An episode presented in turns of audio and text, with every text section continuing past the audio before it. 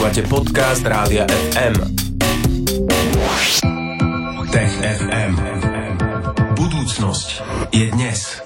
Tomáš Prokopčák z Osme je tu spolu s nami v štúdiu Rádia FM. Vítame ťa ešte raz. Pekné popoludne. Ahoj. Ahoj. Ahoj Tomáš, vítaj u nás. Budeme sa dnes venovať opäť dvom témam a tou prvou, ktorou začneme, tak um, pôjdeme sa pozrieť do Ameriky.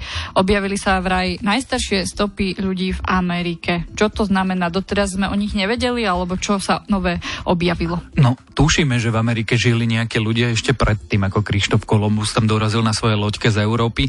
A my sme si doteraz mysleli, že tí ľudia tam žijú, no povedzme 13 tisíc rokov a prišli tam z dnešného Ruska po, po suchej e, zemi, lebo vtedy, keď bola doba ľadová a bolo väčšie zaladnenie, tak sa dalo e, z Ruska dnešného do dnešnej Aliašky prejsť peši. Mm. A takto prišli a postupne popri plážach e, išli ďalej a ďalej a potom prišli až do Strednej Ameriky a Južnej Ameriky a tak ďalej. A toto som sa dokonca ja učil v škole ešte. Mm. A, a ja teda veľmi nemám rád, keď hovoríme o vede, že sa budú prepisovať učebnice, no ale zdá sa, že to nie je pravda. Mm-hmm. Uh, No, takže toto sme si mysleli doteraz a ako to teda je, alebo čo zistil ten nový výskum? Nový výskum, ktorý vyšiel e, vlastne pred dvomi dňami, alebo dokonca dnes e, do obeda hovorí, že e, toto sa samozrejme stalo. Dnešní indiáni a pôvodní obyvateľia Ameriky, alebo to, čo my dnes nazývame pôvodní obyvateľia Ameriky, sú naozaj potomkovia príšelcov pred tých 13 tisíc rokov. Robili sme genetickú analýzu a vieme to, že naisto. Ale teraz v jednej jaskyni v strednom Mexiku objavili kamenné nástroje a tieto kamenné nástroje sa zdá, že majú najmenej 20 tisíc rokov a pravdepodobne skôr 30 tisíc rokov. No a to nám ako si nesedí do tej pôvodnej hypotézy. No a čo teraz ďalej? Vieme viac o tých nástrojoch, vieme viac komu patrili a ako sa máme pozerať ešte na tú dobu, tých 20 tisíc rokov si spomínal? Niekde v tom rozmedzi od 20 tisíc rokov a ešte staršie. No niečo o tých nástrojoch vieme. Tí vedci použili dve metódy metódy, aby ich dokázali datovať.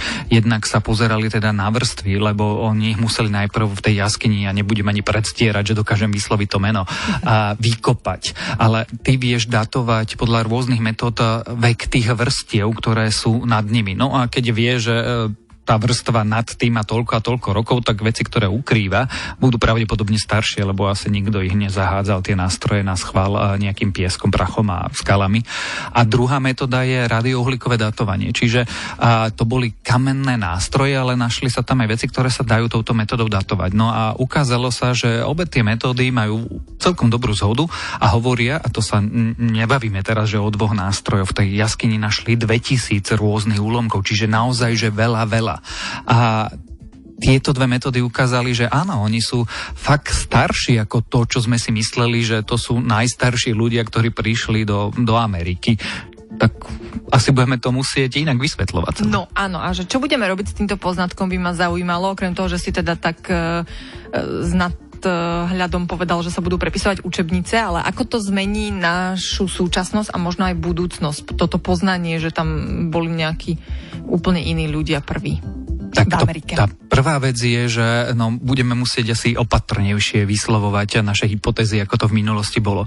Druhá vec je, že v skutočnosti nemáme až tak veľa odpovedí, ale máme veľmi veľa nových otázok, lebo my dnes máme práve stopy po tých ľuďoch, ktorí prišli pred 13 tisíc rokmi. Tí tam žili a vlastne ovládali to územie, až kým neprišli Európania a čas nevyhubili a čas nezabili choroby, ktoré sme tam dobliekli.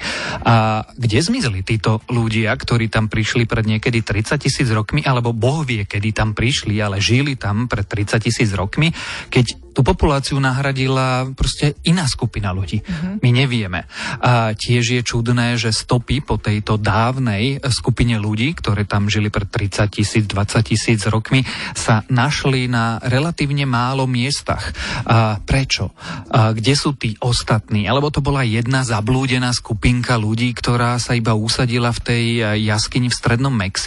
Alebo alebo to bola nová kultúra, o ktorej takmer nič nevieme. A to sú všetko veľmi zaujímavé otázky, čiže myslím si, že archeológovia, paleoantropológovia práve v Amerike teraz sa tak veľmi tešia, lebo majú najbližšie no, 20, 30, možno 50 rokov čo robiť. No tak aj nejaké odpovede, aj nejaké otázky nám dnes priniesol Tomáš Prokopčak do TFM. Budeme pokračovať a budeme sa opäť venovať histórii. Pozrieme sa do starovekého Grécka, kde vraj uh, už vtedy existovali rampy a nájazdy pre ľudí s problémami, s handicapmi rôznymi. Ostaňte teda s nami. Tech FM.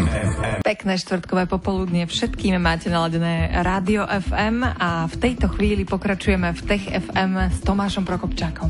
A budeme sa rozprávať o tom, že v starovekom Grécku vraj mali rôzne rampy, rôzne nájazdy pre handicapovaných ľudí. Tomáš, je to tak? Máme si to takto predstavovať, že už vtedy tam mali niečo podobné, ako aj my dnes využívame? Zdá sa, že takto si to môžeme predstavovať, veď to napokon je že úplne logické, veď handicapovaní ľudia boli vždy.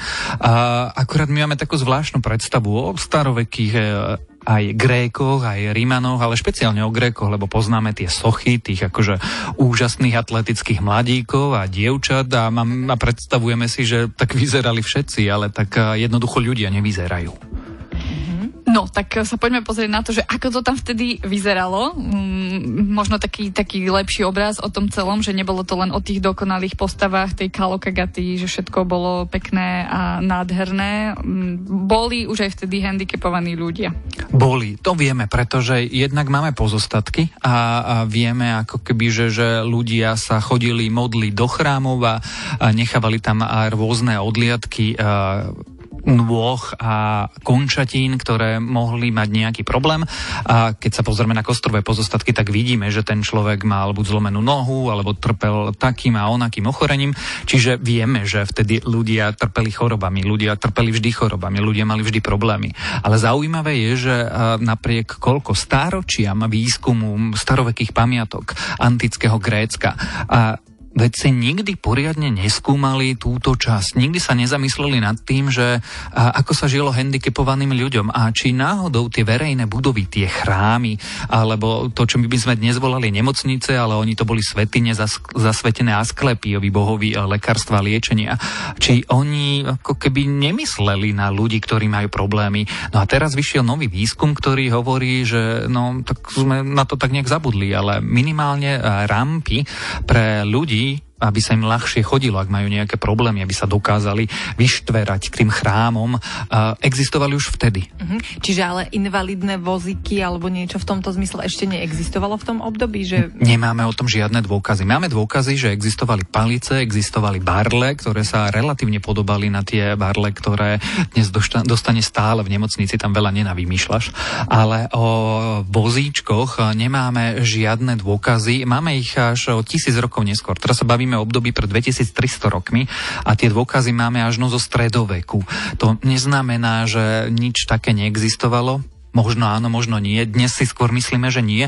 Zranených bohatých ľudí prenášali na nositkách, v rôznych plachtách a tak ďalej. Mali otrokov, tak tí odniesli toho bohatého obchodníka, alebo nebodaj šlachtica aristokrata, alebo kráľa, alebo čo tam vtedy bolo.